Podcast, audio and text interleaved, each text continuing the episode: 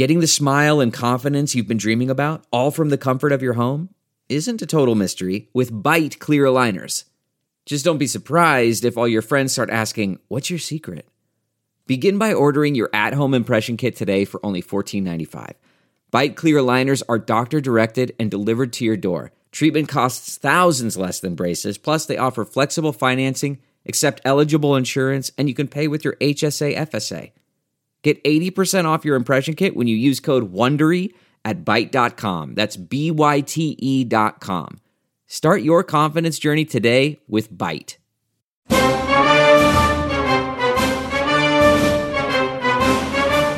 We're going to stand with you as long as it takes. We are going to stick with Ukraine, and all of the alliance are going to stick with Ukraine as long as it takes. And we will stay with you. We will stay with you for as long as it takes. You're already north of $15 billion in terms right. of those commitments. How far do you go? As long as it takes. It's worth fighting for for as long as it takes. And that's how long we're going to be with you, Mr. President, for as long as it takes. I'm Josh Hammer. Welcome back, and welcome to a World War III special edition of the Josh Hammer Show.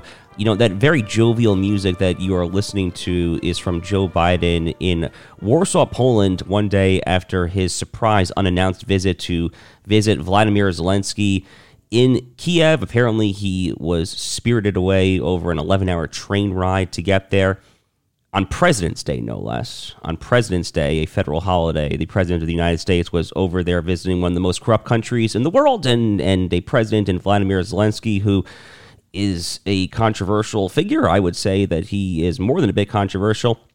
But the point is that Biden was over there on the one year anniversary of Russia's unjust invasion, and we should stipulate that, yes, it is an unjust invasion of Ukraine, and that is why we're talking about it on this show as well there.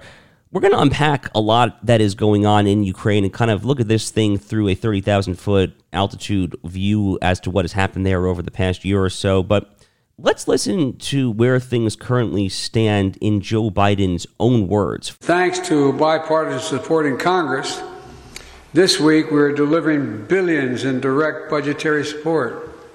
Billions in direct budgetary support, which the government can put to use immediately and help provide for basic services of citizens.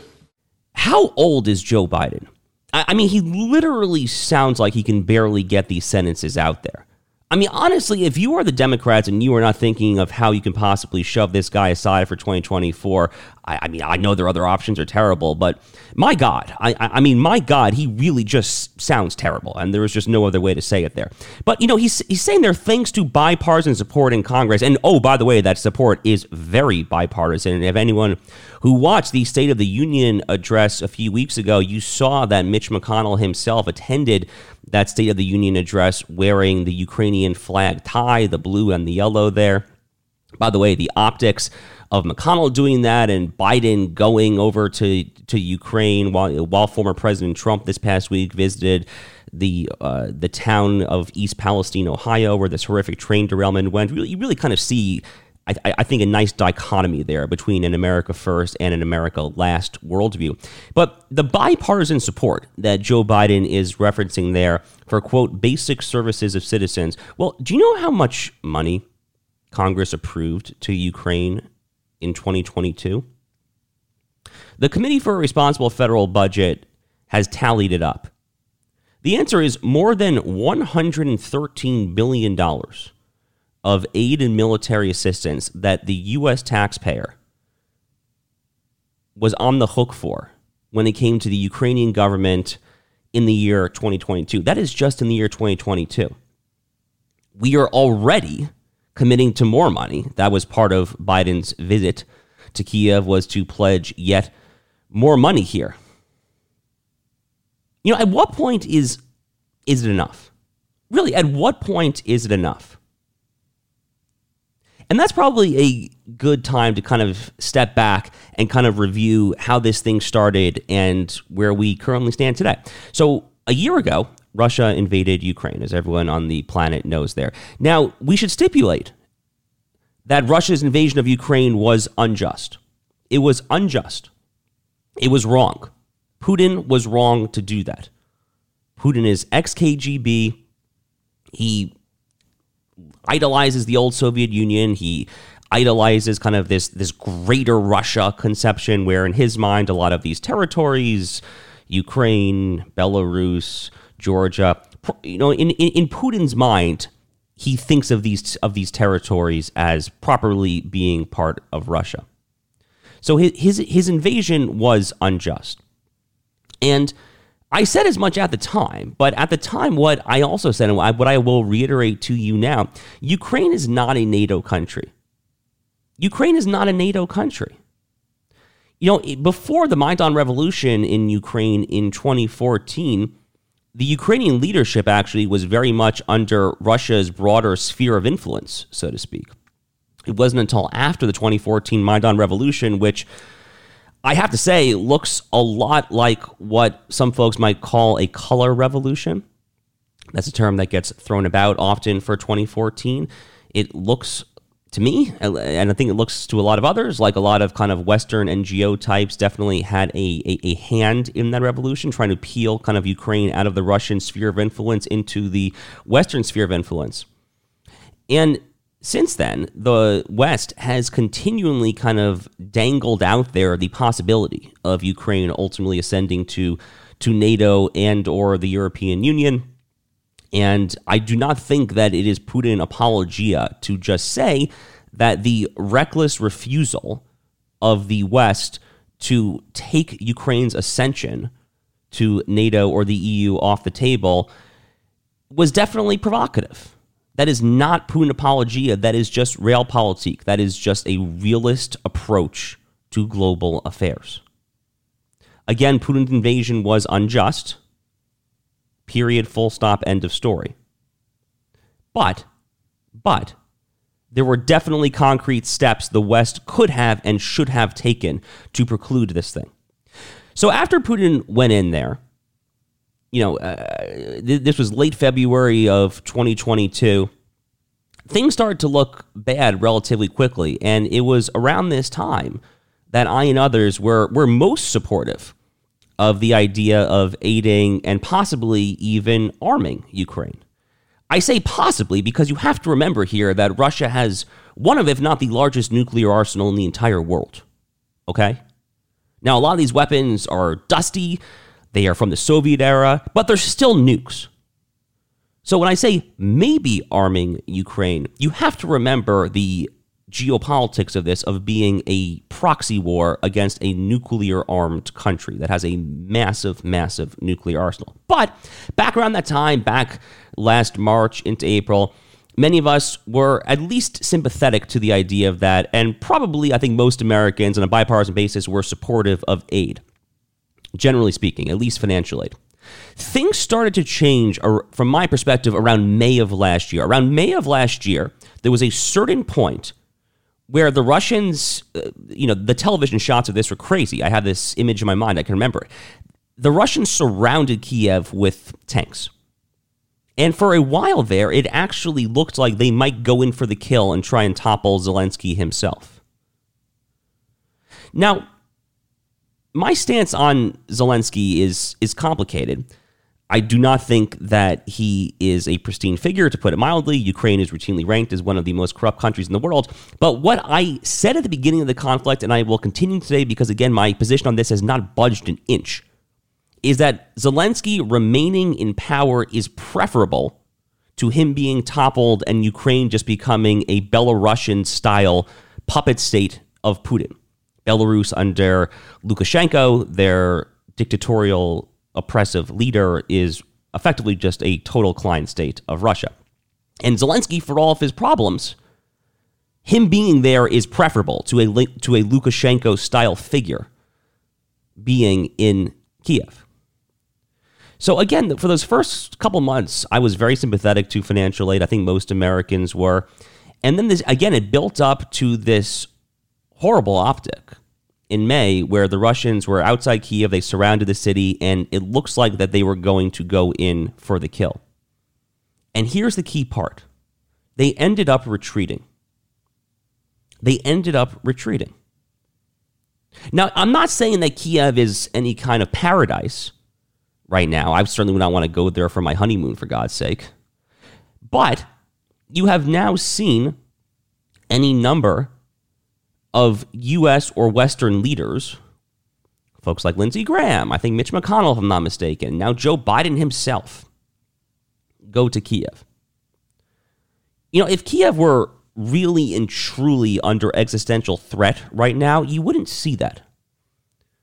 You wouldn't see that. And yeah, they played some air raid sirens when Joe Biden was there. I, I, I, I am skeptical enough of the propaganda from all sides that I genuinely worry whether these actually were legitimate air raid sirens or were playing for the benefit of fairly gullible Western media consumers. But, you know, if it's such a horrific, horrific war zone, then why are all these politicians going there? So let's take a quick commercial break. We will unpack that on the other side. Stay with us.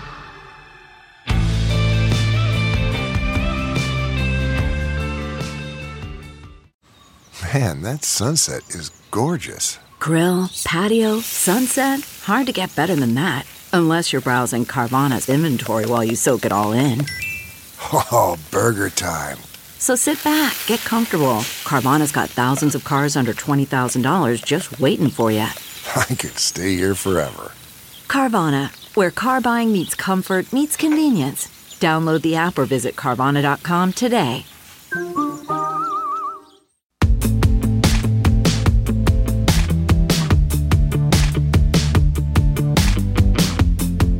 Now, look, there have been any number of shocking, galling images that have come out of this conflict.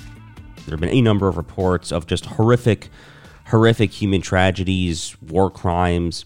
I, I, I am not doubting the authenticity of these images. And again, Vladimir, Vladimir Putin is a thug. He's a thug. F- period, full stop, end of story there. No doubt about that in my mind. But again, the vast majority of the fighting since Russia retreated, broadly speaking, from Kiev last May, has been relegated to the Donbass in eastern Ukraine and to a lesser extent the Crimean Peninsula. Now, Crimea, I don't pretend to be an expert in Russian history, but it doesn't take an expert to look back on Russian history and you will see that for large swaths of the past millennium, Crimea has been a part of broader Russia. It was part of the Russian Empire and so forth there. Putin went into Crimea in 2014 during the Obama presidency. It's been de facto effectively controlled by Russia since then, at least most of Crimea has.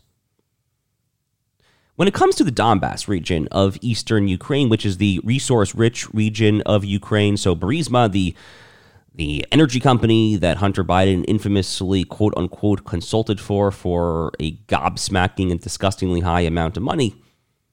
Burisma is doing a lot in eastern Ukraine because that's where the natural resources is. Okay, here's the key thing to remember about when we talk about eastern Ukraine, the Donbass, these regions that are right along the Russia Ukraine border. These are ethnically mixed enclaves. A lot of towns are going to be 50% ethnic Russian, 50% ethnic Ukrainian. Some towns will be more Russian, some towns will be more Ukrainian. In fact, if you went ahead and you polled, and you know, polling in this part of the world, political polling that is genuine political polling, unbiased, is virtually impossible to come by. But hypothetically speaking, if you were to actually poll the residents of a lot of these towns, these communities, these subregions, I think you would find a lot of differing opinions as to the flags that these folks living in that part of Ukraine would like to fly under. And here is the key point here is the key point that I have made time and time again, and we have to reiterate here on the one year anniversary of this invasion as Joe Biden and the Democrats and all sorts of kind of the uniparty foreign policy blobsters in the Republican Party as well are just clamoring in unison for as long as it takes. We're going to stand with you as long as it takes. We are going to stick with Ukraine, and all of the allies are going to stick with Ukraine as long as it takes. And we will stay with you. We will stay with you for as long as it takes. You're already north of $15 billion in terms right. of those commitments. How far do you go? As long as it takes. It's worth fighting for for as long as it takes. And that's how long we're going to be with you, Mr. President, for as long as it takes. You know, the very young and camera friendly Prime Minister of Finland, when she was at the World Economic Forum recently, said the same thing. I think the only message that we need to send that we will support Ukraine as long as needed. One year, two years, five years, 10 years, 15 years. We will support Ukraine as long as needed.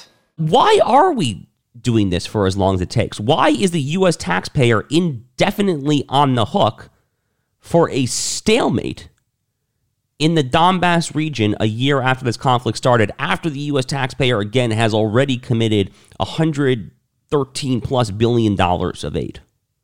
Now, from Vladimir Zelensky's perspective, a lot of folks have said to me, Oh, Josh, like you're a nationalist. Don't you support Vladimir Zelensky's Ukrainian nationalism?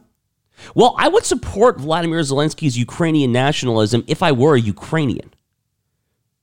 If I were living in Ukraine and I were an ardent Ukrainian nationalist, which, by the way, thank God I'm not. The Ukrainian history in World War II was disgusting.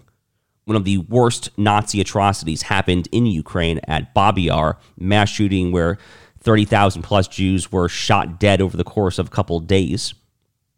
The Ukrainians back then were woefully complicit in those atrocities, I might add. So thank God I'm not a Ukrainian nationalist. But if hypothetically I were, if I were a Ukrainian nationalist living in Ukraine, yeah, I would probably support Vladimir Zelensky's position, which is that we are not giving up a square inch of territory. The Donbass, Crimea, any of these ethnically mixed towns, whatever. But I am not a Ukrainian nationalist. I am an American. And from the U.S. national interest perspective, it is ludicrous, ludicrous to suggest that the U.S. taxpayer ought to indefinitely be on the hook when it comes to funding a conflict to ensure Ukraine does not lose a square inch of 50 50 mixed Russian Ukrainian territory in the far eastern region of the country. It is ludicrous. And this is the key point that the mainstream media time and time again just fails to make is that there is a pointed, notable difference between the United States' national interest in this conflict, or any conflict for the matter, but for, for, on this conflict versus the Ukrainian national interest. There is simply a difference. Now, one note of optimism is that I think the American people are slowly, despite the media's incessant effort to gaslight and say that, oh, if you question this as long as it takes rhetoric, if you question this $113 billion, the media has tried so hard to make it seem like it is just a pure, pristine dichotomy where you are either with us or you're with the terrorists. You know, it's kind of a throwback, actually, in that respect, to kind of the Bush era rhetoric on the war on terrorism, where he basically said that. He said, like, you're either with us or with the terrorists.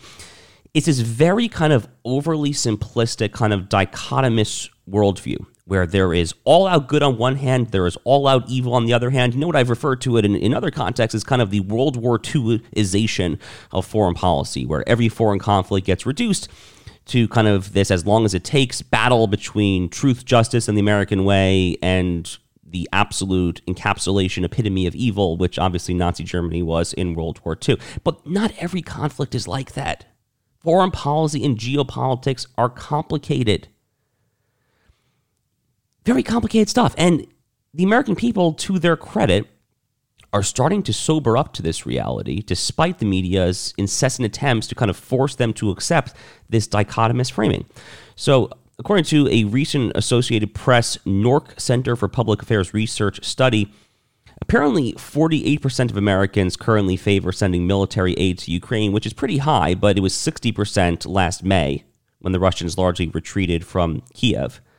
And a plurality of Americans actually now oppose direct financial aid. 38% oppose direct financial aid to the Ukrainian government, only 37% are in favor, 23% take a neutral position on that question. So the American people, I think, are starting to sober up to this.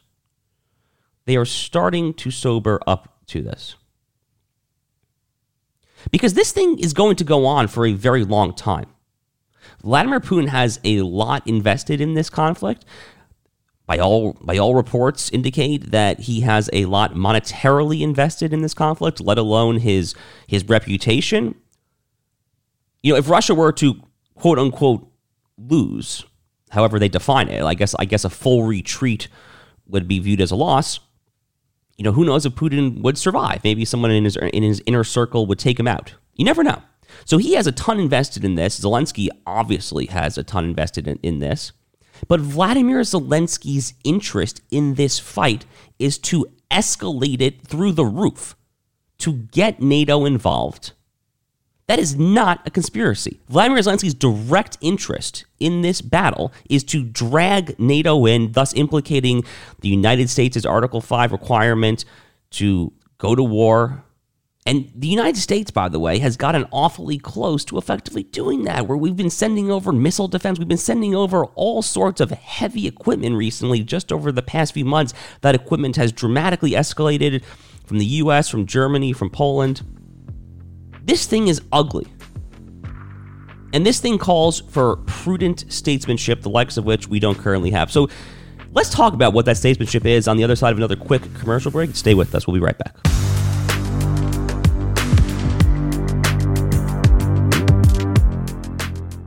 CarMax is putting peace of mind back in car shopping by putting you in the driver's seat to find a ride that's right for you. Because at CarMax, we believe you shouldn't just settle for a car, you should love your car. That's why every car we sell is CarMax certified quality so you can be sure with upfront pricing that's the same for every customer. So don't settle. Find love at first drive and start shopping now at CarMax.com. CarMax, the way car buying should be.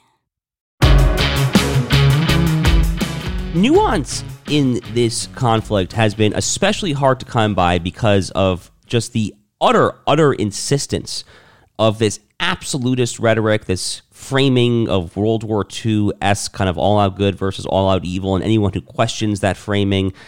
Again, even questions the framing. I'm not talking here about like saying Putin was right because Putin was obviously wrong, and we will reiterate that right now. He was wrong.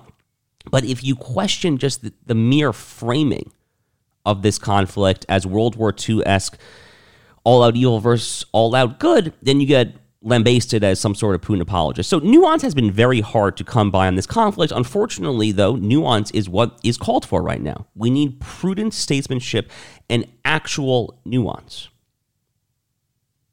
So I think back to a tweet that was much criticized from Elon Musk, interestingly.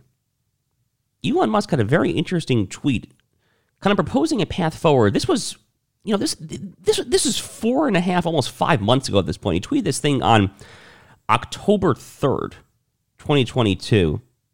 He got totally dunked on again by all the people I was just criticizing for being a Putin apologist for this tweet. Here was Elon Musk's proposal.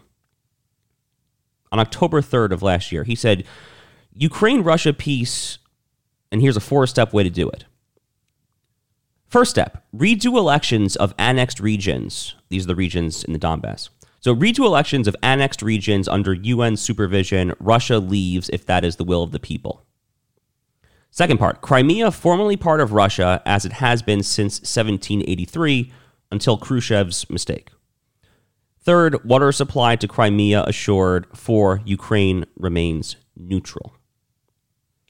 I do not have an issue with virtually anything Elon Musk is saying here. Now, the one bone to pick would be UN supervision. I mean, the United Nations, is, as, as everyone knows, is, is not exactly the reputable organization that it likes to think of itself as. So maybe there's some sort of other supervision. I don't know exactly what that would be.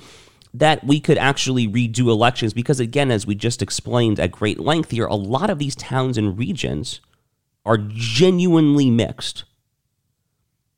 And in the parts of the Donbass that lean ethnically Russian, who knows? They probably see Putin as a savior esque figure, some of them. That's not my stance, as I've said time and time again, but I think some, I, I bet some folks in these towns probably think that. So, redoing elections to try to carve out some sort of line, and crucially, that would entail Joe Biden and Western powers sobering up Zelensky to the possibility that yes, yes, he actually might have to lose some some territory, not a lot, Nothing that would threaten his regime, nothing that would topple Kiev, but to be open to the possibility, to be open to the possibility that the current lines drawn where they are in the dissolution of the Soviet Union between Russia and Ukraine are maybe not given from the tablets at Sinai, or maybe not God given. Maybe they should be open to at least a little bit of flexibility. Second part of Elon Musk's tweet Crimea, formerly part of Russia as it has been since 1783, until Khrushchev's mistake. Elon Musk there is referencing Khrushchev during, during the Cold War. So, like I said, over the past thousand years, Crimea has, for large swaths of the past millennium, been a part of Russia. And since Putin went in somewhat unchallenged in 2014, there, it has been largely part of Russia. So I, I have no particular uh, I have no I have no particular objection to this either. Uh, water supply to Crimea assured. That's a no brainer. And the last part of Elon Musk's tweet is Ukraine remains neutral. This is probably the key part of all. What he is saying here is neutral between the Western sphere of influence and the Russian sphere of influence, or we might even call it the the Sino Russo sphere of influence, given the way that Xi Jinping is seemingly cozying up to Vladimir Putin. The talk out of Beijing is that China could really kind of recommit to funding Russia's war effort there. So, what Elon Musk is talking about there is that assuring that Ukraine remains neutral, which in more explicit terms means taking NATO and European Union membership off the table. There is no reason whatsoever why Ukraine needs to be in NATO or the European Union.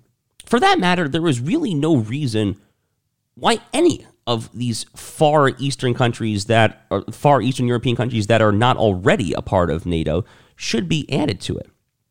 So, you know, there was a debate in the US Senate last fall, I mean, it was around last August or so, last summer or fall, can't quite remember, about whether Sweden and Finland, if I'm not mistaken, should be added to NATO. And I think Senator Josh Hawley was of Missouri was the only senator to vote no. He wrote a piece explaining his no vote, I believe, for the National Interest Journal. Josh Hawley was absolutely correct to cast that no vote. NATO is an organization that existed to defeat the Soviet Union, which is an event, last time I checked my calendar, that happened 32 years ago. Why in the world are we continuing to expand it? Why in the world, as China rears its ugly head, is flying hypersonic missiles around the world in a, in, in a fraction of seconds, is threatening to invade Taiwan, has effectively already taken over Hong Kong well before the year 2047 formal turnover of that island? As China is doing all of this, why in the world would the United States, which is obviously the ultimate guarantor of the NATO alliance, why would we want to further expand our military footprint in Europe? You know, when Trump said the European countries need 2% of their GDP on defense, uh, uh, which, by the way, is what NATO calls for, he was totally right.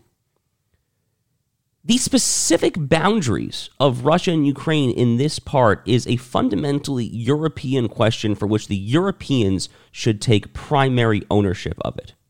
So there is no reason whatsoever why NATO should be on the table or even should have been on the table in the first place when it comes to Ukraine.